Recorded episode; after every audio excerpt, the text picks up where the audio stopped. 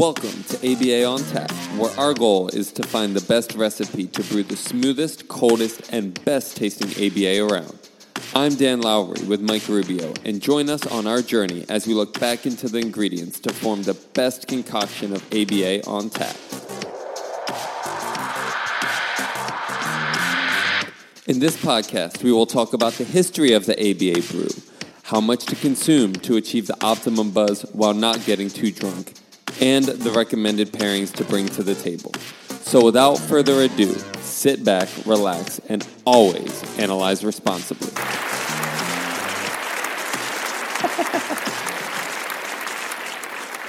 All right, all right. Welcome yet again to ABA on Tap. I am one of your hosts, Mike Rubio, along with Daniel Lowry. Dan, how you doing?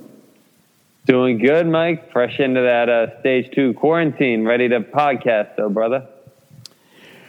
So back, back into the shell, back into the shelter. Yes. Um, yes, sir. In California, and by professional decision uh, for both of us, um, maybe considering ourselves fortunate enough to be practicing from home uh, exclusively right now and not uh, d- uh, involved in in home. So uh, probably a separate conversation. We've had one already about that. Maybe we'll delve back into that at some point in the future. But for today, we've got a nice uh, next organic part of our progression here. I like the way our conversations uh, have been unfolding in terms of our uh, building conversation on different aspects of ABA. Last time, talking about differential reinforcement and almost naturally leading to today's discussion on antecedent based strategies. So, whenever we talk about or we mention that moniker, immediately, you know, priming and discussing behavioral expectations, non contingent reinforcement, uh, environmental arrangement, which maybe we'll, we'll spend a lot of, of time discussing today. These are all common terms that we kick around but by and large, we could fairly say that, that or we could say fairly, that we, in practice, are largely consequence based. So you and I decided that we want to spend some time on this idea of antecedent based strategies and uh, take a little time to delineate the technology, which I'll pass over to you in just a second.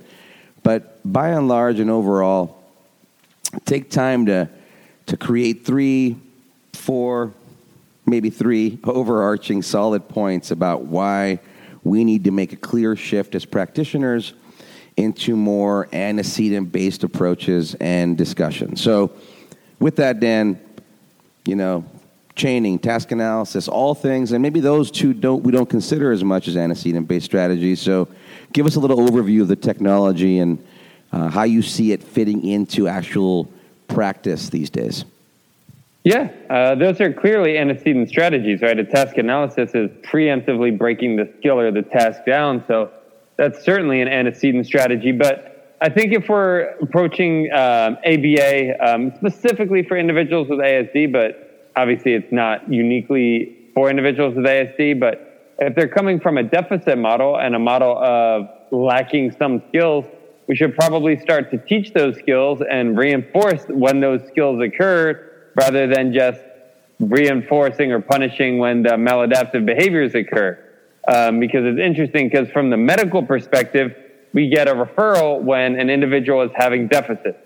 Um, and parents know sometimes the deficits, but man, when we do that first assessment, it's all about the um, excesses and the things that they're doing that we don't want, uh, the parents don't want them to do. So it's important that we focus on um, setting up situations because either way, if we're talking about the deficit model, we need to teach the skills, and that's done proactively or preemptively. And if we're talking about the maladaptive behaviors that we're trying to reduce, well, we're going to have to find something to take its place, like we talked about last episode in differential reinforcement. So, like you always talk about, we're going to have to rewrite that script either way. And it's very difficult. Like you say, parents leave well enough alone. So it's very difficult to get out in front of the the skills, right? I can't tell you how many parents I have that every single night at five o'clock when they say it's time to do homework, and I know I keep coming back to this analogy, but they do it in the same way, in the same time, at the same place every single time and wonder why it doesn't work. Well, let's try to get out in front of it and work on some of these antecedent based strategies, which is going to make your life as a parent a lot easier, as a therapist a lot easier. It's going to have the kid engage in the skill that you want them to engage in so that it can get reinforced and increased. Otherwise, the skill, the individual is going to be engaging in the skill you don't want them to engage in. And then, best case scenario, all we can do is get that down to zero. Worst case scenario, we're going to inadvertently reinforce that, and that's going to increase. There's kind of my uh, my soapbox there on antecedent strategies. Let me uh, let me pass it back to you, and we can get kind of into the nitty gritty of it. Okay, Mr. Dan, you cover a lot of ground there, a lot of good ground. Um, you gave a really strong uh, and clear allusion to our third point in terms of antecedent based uh, overarching strategies or how we're going to combine these in terms of rewriting the script. And I think we've alluded to that before in other um, episodes. Maybe we have, maybe we haven't, but it becomes a very, very important aspect of what we're talking about now with regard to shifting the paradigm. So you mentioned something very important. We're not just a reductive effort.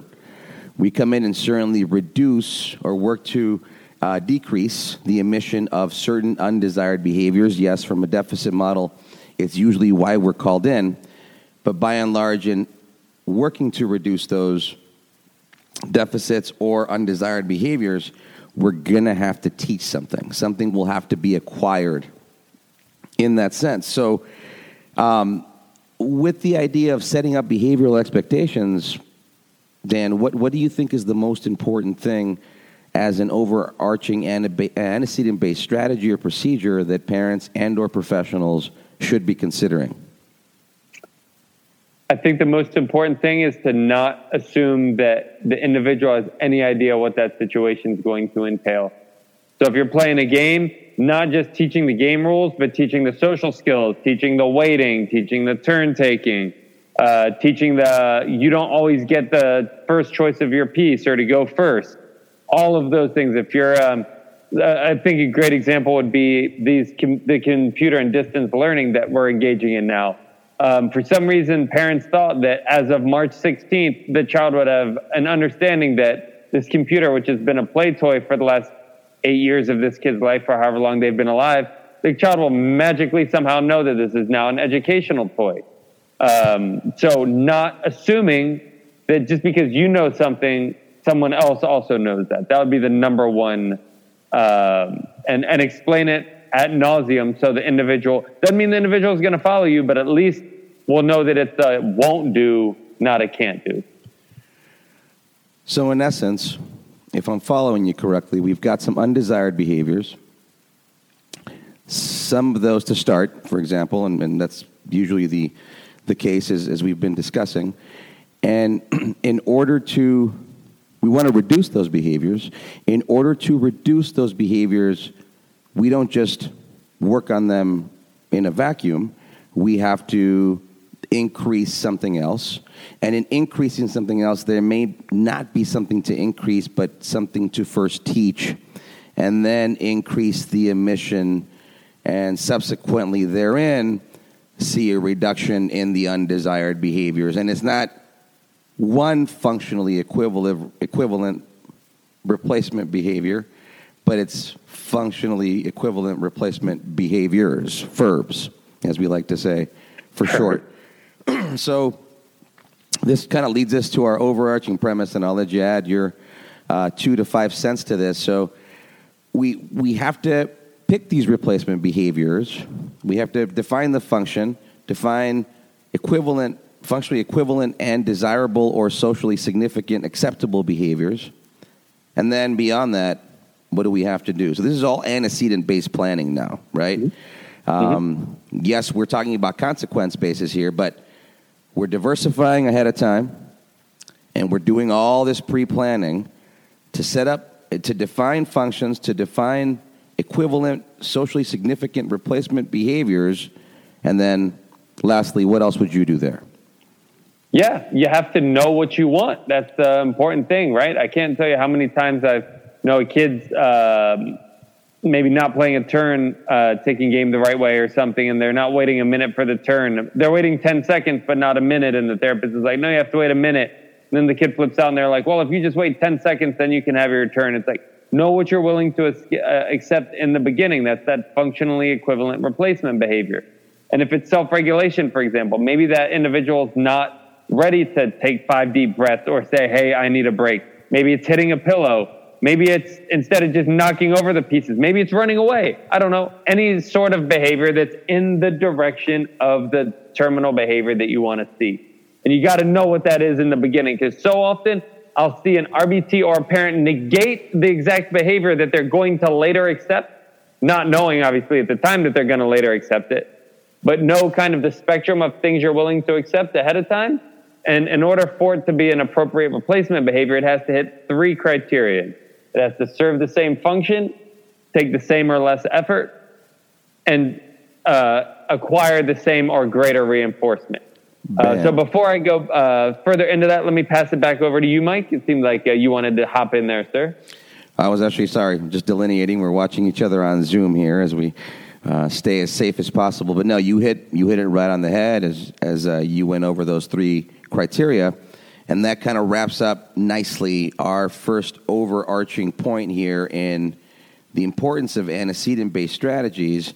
And I'm going to try to summarize this for us as best as possible. So Initially, we're setting up to demonstrate that replacement behaviors, uh, specifically functionally equivalent ones, will receive greater reinforcement than so called undesired behavior.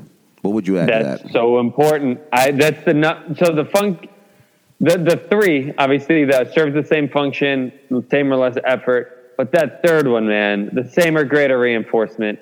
Again, no parent ever says, I'm going to give in when my kid screams.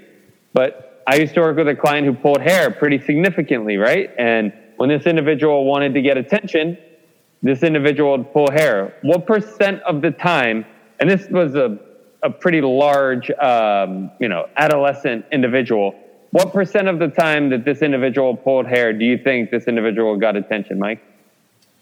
Every time? 100%? 100% of the time, right? what percent of the time do you think that when this individual talked, because this individual could talk, they got attention? It probably varied. It probably wasn't 100%. Likely exactly, wasn't right? 100%. Yeah. Same thing with the clients that we, the, the kids, right? Crying versus asking for a break or asking for mom's attention, right? a parent doesn't say, I'm going to give my kid attention when they cry. They ignore for a little bit, but eventually they give in. So from the kid's perspective, why would I ever go tap you on your shoulder when I can just sit here on my comfy couch and cry and get your attention? So we have to make sure that that desired behavior is reinforced more so than that undesired behavior. How does that fit into something that I know is evasive for me, but I think fits right in here? And, and, and please elaborate. The idea of, from an antecedent perspective, non contingent reinforcement. I know that's a phrase that gets kicked around a lot. That's a phrase that's defined in our technology Talk to us about that. Yeah, it, it means just hanging out with your kid, man. Just like giving your kid some reinforcement. And I think in ABA, we've pigeonholed ourselves so much under the tangible reinforcement realm with they can be hanging out with us, but unless they're getting their iPad, they're not getting reinforced. But what about just hanging out with you? Isn't that reinforced? Isn't that why the kid was screaming an hour ago? Because they just wanted the parent's attention. So just giving that individual attention. And it's the exact opposite. So it's instead of setting up a contingency to then get reinforced, there's always a contingency going because you're always getting reinforced until you engage in the maladaptive behavior. Then I remove my reinforcement. But and so you're always getting reinforced. So that's why these parents that are saying when the kids get older, well, my kid uh, always has to earn something in order to do anything. It's like, well, when you're younger, why don't you flip that script and they just get things until they're not doing what you want them to do. And then you remove yourself or whatever it is. And they're like, whoa, why aren't I getting this anymore? Then we, then we've got kind of a discussion versus they start tantruming and now we start throwing all these contingencies on them after the fact as a consequence. The idea of uh, behavior chaining kind of fits in here, kind of doesn't. The idea that you're planning from an antecedent base um, is is good. And I like the way you, you just covered a lot of ground. I like the way you put it that we're always looking at some sort of escape in our reinforcement. You do something, I give you something, and then you go off for a while and you do that thing, right? Especially like now about, under quarantine. What I like about chaining in terms of ensuring that replacement behaviors are modeled, carried out, and received equal or greater reinforcement is that it sets an awesome expectation for all of us. And something that parents do anyway with undesired behaviors, which is they expect, well, maybe they don't expect it, but they're there the entire time. And I think that as an antecedent, that's a really good thing to think about here as we think about how we're going to teach these replacement behaviors. You have to be there the entire time. So, like with backward chaining, you're going to walk through every single step of the sequence, and then at some point, you're going to let loose of that last one. And then you're going to go back stepwise, backward. And, and we like that phrase. I know that we've talked about it before, but expect to be there the entire time. And in that, you're providing that very non contingent attention, if you will, that we're talking about. And you're able to then vacillate and differentially reinforce certain behaviors. So, Let's talk about other ways of pre-planning. Something that I saw during a session today. Hang on, let me um, go, go, back to that non-contingent uh, point that you just brought up because I just want to elaborate because that's such a great point. We take individuals again predominantly diagnosed with ASD that often have social delays. Um, and this actually brings a lot of validity to what Chloe talked about and we addressed in previous episodes, or Alfie Kohn talked about that we will address in further episodes, future episodes, is this concept of the child needs to do some, they need to earn our acceptance. Um, and compliance is the key.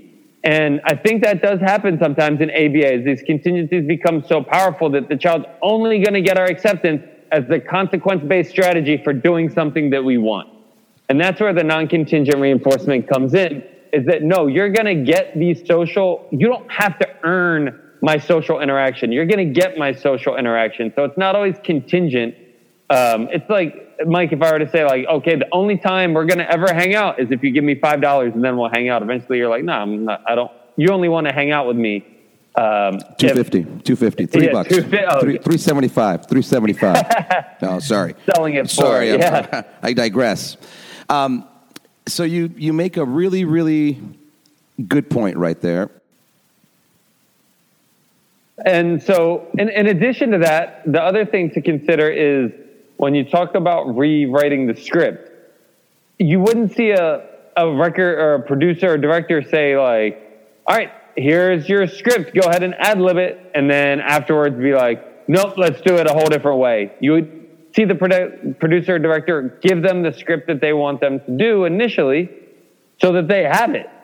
Otherwise, why, why would you waste it? It's stupid if you have something that you want in your head already to say like, all right, you go ahead and ad lib it. and no, I'm going to correct you now. Like, why, why would you do that? So doing it on the front end, that antecedent portion, giving them the script you want them to do ahead of time is going to get the desired result and save a whole lot of time. So somewhere in following the script, let, us think about this idea again. From the whole nature of, of, of expecting to be there the whole time, um, of, of planning all these, these efforts toward um, replacement behaviors, functionally equivalent replacement behaviors, as, as you're teaching the script, then what we're also saying is, as a director, you might, especially with a learner, I don't think Hollywood directors work this way. They, they t- tend to carry pretty bad reputations, uh, you know, for being dictators or, or not very kind people. But what we're saying with our learners here is we have to differentially reinforce something, and we have to plan for that. So if I've given you a script and you didn't follow the line by line or your timing was off, the idea is that I'm, I'm, I'm there the whole time, I'm attentive the whole time, and I'm also needing to find something in your line delivery that did work as opposed yes. to just going no no no no no no no no and, and, cut cut cut and I can well, and and I can say that and laugh along with you, and I can also kind of recognize myself as a parent, and, and kind of you know I I happened to see this today, and and, and had a little bit of a thought of of how to plan on on telling your child as you do homework with them, or they ask you to help them with a math problem, for example, how it is you plan on telling them no, you're wrong, you you got the wrong answer so you did everything right except for that last operation, and no. So now ultimately the answer is not wrong. You showed your work, you lined up your equal signs, you did it nicely, all your procedures are great, but that answer is wrong. There's a lot to be reinforced there. But if we're not careful and planful, myself included, I'll end up going, no, that's wrong. And now all the right stuff that was in there, just because that answer is not precise, receives little to no reinforcement. So I think that's a really important thing we've happened upon here in discussing this how to be planful in your antecedent based strategies as you define functions and your functionally equivalent replacement behaviors, and how you're differentially reinforcing any aspect of those towards shaping desired behavior and reinforcing it equal or greater than uh, what the end is undesired behavior is receiving. That's a tall order, but that's why we're talking about antecedent based strategies and planfulness as part of that. So, again, to kind of cover up our, or to, to wrap up our first point here, is setting up to demonstrate that replacement behaviors, functionally equivalent ones, will receive greater reinforcement and undesired behaviors. And then we added a whole bunch of stuff there.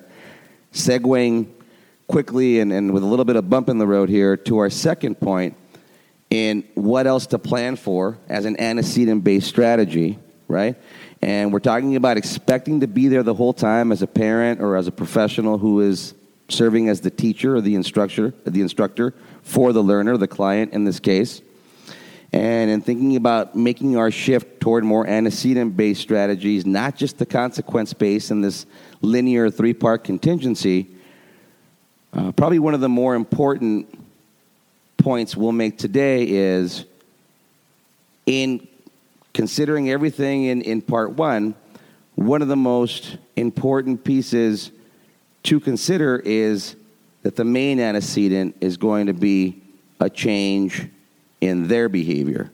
And as professionals, we come in with all the answers and the deficit model and all the assessments that tell us where the gaps are. And um, we have all the baseline data and all the excessive behaviors defined. And sometimes we come in with preset templates for goals, sometimes we come in with preconceived notions.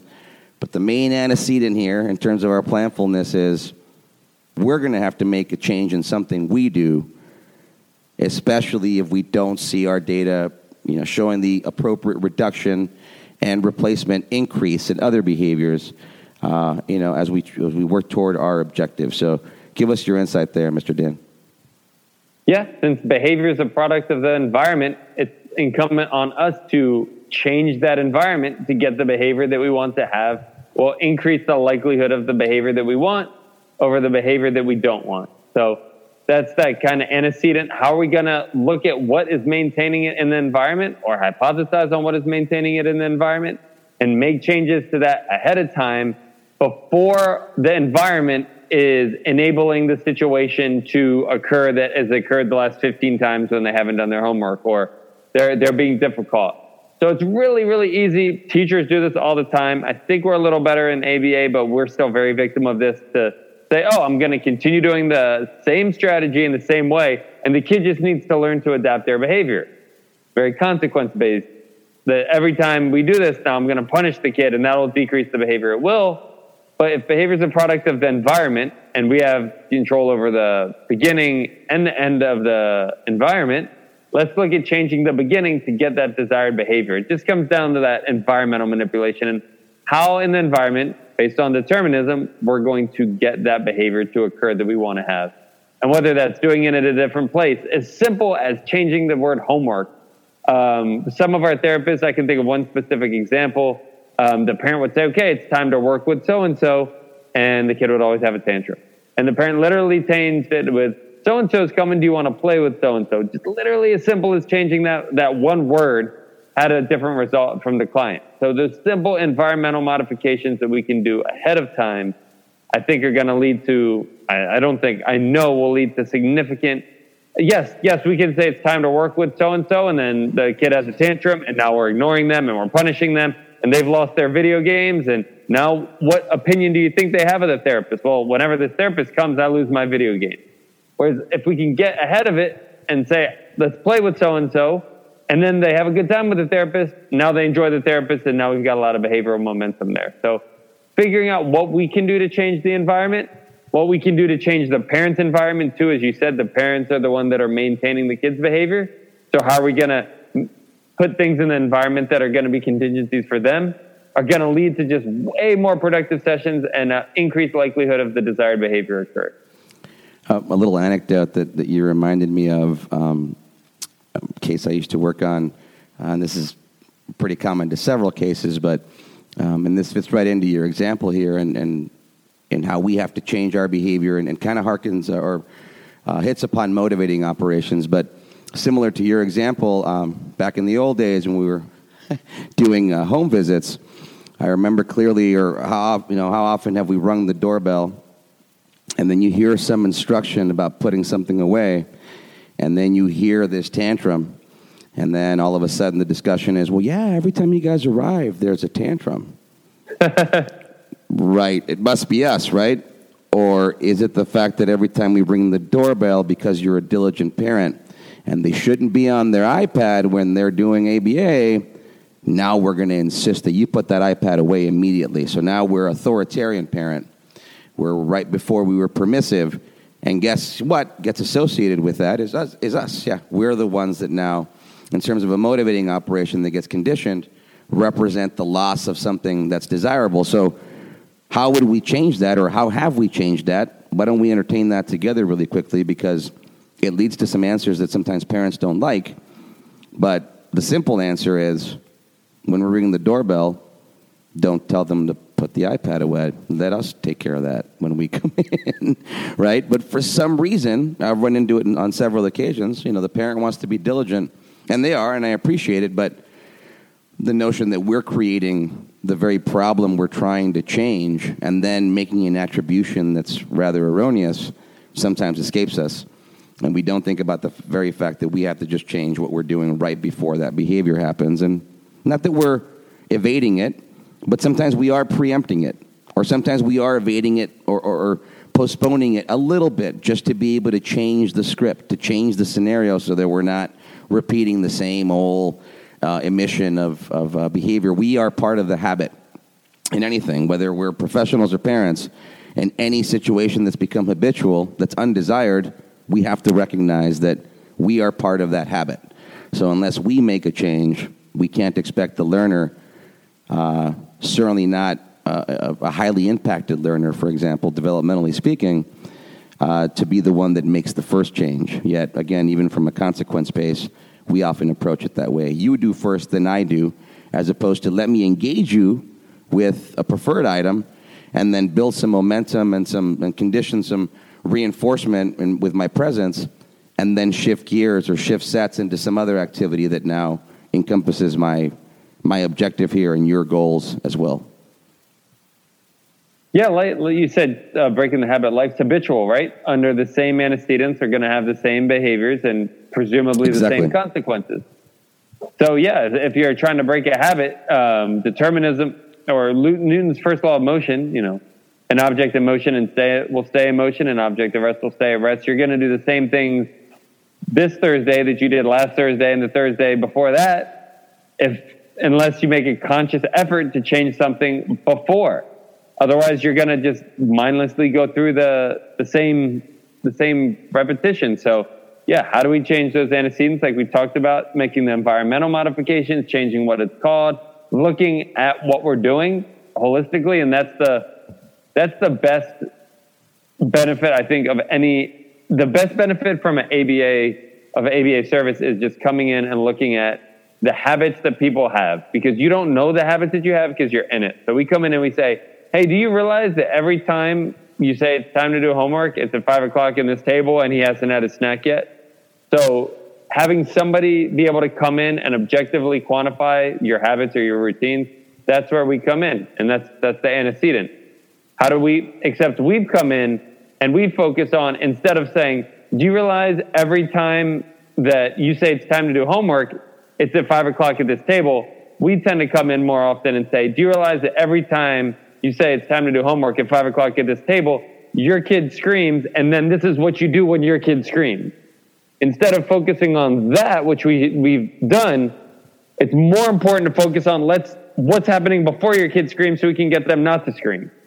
And, and that's what you're talking about. And that's what, uh, I guess the overall message that we want to get across in this, this podcast is let's figure out how to get the behavior we want to have happen and not the behavior we don't want to have to happen, rather than figuring out how to remedy the behavior after the fact. In that sense, too, we're often, and I just thought about this as you were speaking, we're creating or we're fabricating um, reinforcement, if that makes any sense.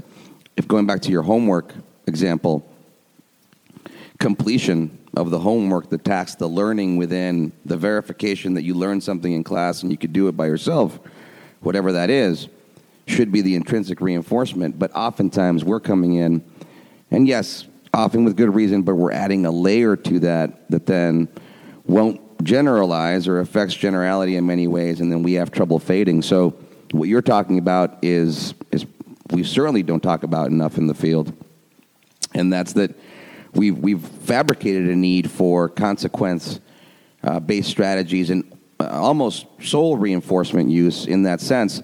Again, using your your homework example as the sole example here. Work completion and actually negative reinforcement, and being able to now put that away and go play as the positive re- reinforcement. That should be the uh, you know the, the the real initial reinforcer maybe the, the play is now the placeholder, right? You know that your video game system's waiting for you. But the initial part is I finished my math sheet and I my dad sat with me and, and checked them all and they were all right and he had I had his attention and then now I'm actually getting to play the video games along with my dad for a little while. So we often uh, add a different layer to it that's a little bit more contrived, a lot more extrinsic, and we know we're guilty of that. That's something that we all talk about in terms of how it's affected our generality um, in, you know, over over now many years of, of in-home practice, for example, with uh, individuals with ASD. So, yeah, you just made me think of that. So, just to kind of try to put a, a, a bow on our second point here, we we talk antecedent-based strategies. We're still largely trying to move away from our consequence base, and looking at the overall picture here, the maybe the main antecedent discussion, antecedent based discussion is how are we changing what we're doing as parents, what we're doing as professionals, BCBAs, RBTs, in those situations where we feel stuck or where behavior change seems difficult. Now, within that, this idea that maybe the child or the client doesn't do first, that we do along with, as we expect to be there the entire time, and also shifting the paradigm on this again, this very strong notion of first then, all the time. You always have to do first for me, and then you receive reinforcement. Whereas an antecedent, maybe I'm building rapport, engagement with those things I know are, or, or I assume are reinforcing, or reinforcing, or are preferences, uh, as however they've been defined. And then again, somehow I can shift gears or shift sets with you and get you to do what the objectives of our of our treatment are. So I'll hand that back over to you there, sir. Yes, exactly like you said, Mike. The first then does work, but who needs to do the first and who needs to do the then? like you mentioned in, in teaching, right? Think about math, right? It's not like the teacher's like, the first time you've ever done addition is like two plus two, you show me how to do it, and then I will give you a reinforcement.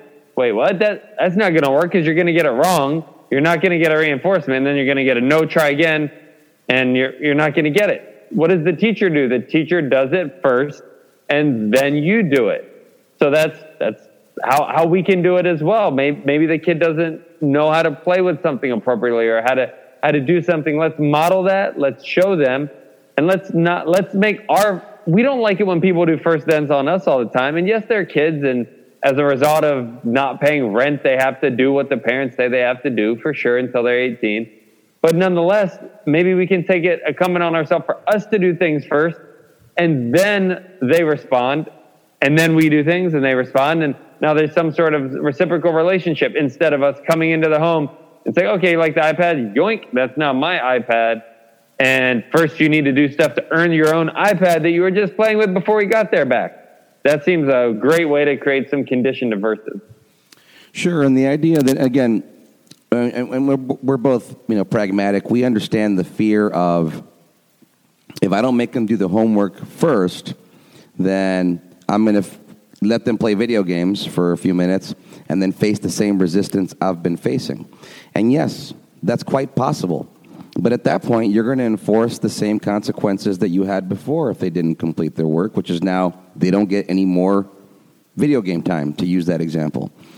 Uh, so you don't really lose any ground, but for some reason, from an authoritarian perspective, as parents, as professionals, again, we're stuck on this first, then you do first for me.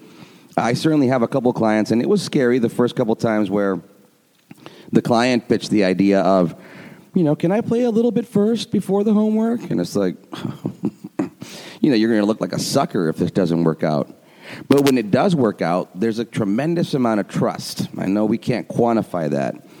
And again, it doesn't mean that your kid's going to do that every time. They're going to try to squeeze more video game time or preferred activity time, especially with you, all the time over homework for the most part. But you can start teaching differential or differentiating. If you if you want to sucker me on this contingency and you don't, you know, uh, make good on your end, then you're only going to get those ten minutes. Where if you finish your homework now, you got those ten minutes before. And if I'm a good professional or parent that walked you through this, I'm going to play with you for those whatever minutes after. So you're getting the video game, you're getting my attention, you got my praise on finishing your homework and the precision of it. All those things that sometimes we all put in one basket, which is, oh, are you done? Okay, good job. Now you get 30 minutes of video game time. Wow, that's, a, that's really boiled down in terms of reinforcement. So again, we're talking consequences right now but we're really talking about planfulness, task analyses, differentiating your consequences, um, planning for a long list of uh, functionally equivalent replacement behaviors that you might reinforce. How are you going to change uh, your behavior in a positive way consistently that leads to the desired outcomes, but also be ready to differentiate your behavior. So you're modeling those differentiations and those things that could also work so that we're not being robotic and old school. So it's a big task. Uh, we're up to the challenge. I think that we've got the right set of tools. So, yes, from an antecedent based perspective, we should begin using them more. Um, Mr. Dan, we are nearing the end of our. Uh, allotted time or the limit we try to put on ourselves. So we've got two solid points. Very, very content thus far in the way this conversation has developed. Let's segue uh, quickly and efficiently into our third point, and we've already been talking about it throughout the entire episode. Uh, would you like to talk about in avoiding insanity? Uh, what I allude to as rewriting the script, something that's become you know very common in our discussions, and and right from point number two how are you going to change your role, your line in this habitual scene so that the learner, the client, your child uh, also has a chance to change their behavior in an effort to receive uh, different consequences? Yeah, that just goes back to the, the director piece of how are we going to change that? How do we change that script? So we just have to look at behavior being a product of the environment and not internal, right? That's the one unique thing the ABA does is it looks at behavior as an external um, issue, not an internal issue. So if it's not a product of something internal and it's a product of something external, something I did ahead of time or last time a similar behavior happened afterwards is going to manifest a similar behavior this time. So how do I cognitively figure out what's going on and change my behavior? So some common ways we do it are just changing the way things are called um, changing the reinforcement or letting them know what it is ahead of time, making myself reinforcers. Like you mentioned, looking at other, looking at behavior as multivariate. So yes, I want you to do this math problem and do it correctly, but there's also you physically writing on the paper. There's you sitting down. There's you not arguing with me. There's all sorts of other behaviors that are going on concurrently with that that I might be able to reinforce, even if the terminal behavior isn't uh, acceptable enough to get reinforced. So, and, and, and you run the risk of, of uh, feeling permissive as a parent or as a professional, but the, the idea here is we got to get something started somewhere, right? And, and as opposed to this idea that you're not doing your homework, now you're to sit down and write, finish every problem in perfect penmanship and make sure that it's precise, and you're not going to complain not once, or otherwise you don't get your video game time. So now I'm authoritarian but as soon as you say F you, mom or dad, you rip up the paper, break the pencil, throw the book, have a tantrum, now you're completely out of control. Now you're permissive. So somewhere, yeah, somewhere in there, are you sitting? Um, can I can I help you write the answers as you process them? Again, you know, huge um, accommodation and very, very possible accommodation within an IEP. Certainly a technique that we would use in trying to uh, shape toward the desired behavior of they sit in front of their worksheet and take the pencil and do the calculation and write down the correct answer. Uh, so having to to, to not uh, you know meticulously outline or task analyze all those things, but be aware of all the pieces that are required in terms of the sustained attention, any of that, and shape accordingly. You know, and, and continue to to chain or um, you know to add uh, pieces to to expand to make progress with, knowing that you're going to start somewhere and move ahead gradually. Learning is very very gradual uh, but again, changing that script with the idea that you're not doing your homework, and now suddenly because I've put away your video game system and said that you're not going to get it until you finish your homework, that it's going to be you know a magical moment, and, and now the kid is doing the homework and it's beautiful and it's precise. So in that, what I'm saying is maybe your kid's and, doing and the homework, but they're complaining the whole time. Do they get their video game system or not, Dan? And why are they are they doing it to get good grades? Or are they doing it to please you? Or are they doing it solely to get access to their video games? Exactly. So all things we and are they going to do defined. a good job, or are they going to do a quick job to get to their video game system quicker? Yeah. And how do you define all those things, right? So is it going to start with one problem, two problems? Are you going to make uh, modifications or accommodations? And again, knowing that do you you're going to want all this and a good attitude at first, and no errors, and no complaints, and no gripes before they earn the very thing that they were earned that they didn't have to earn before this, but now from today to tomorrow they have to earn it, and you don't expect any grievances. Okay, good luck with that.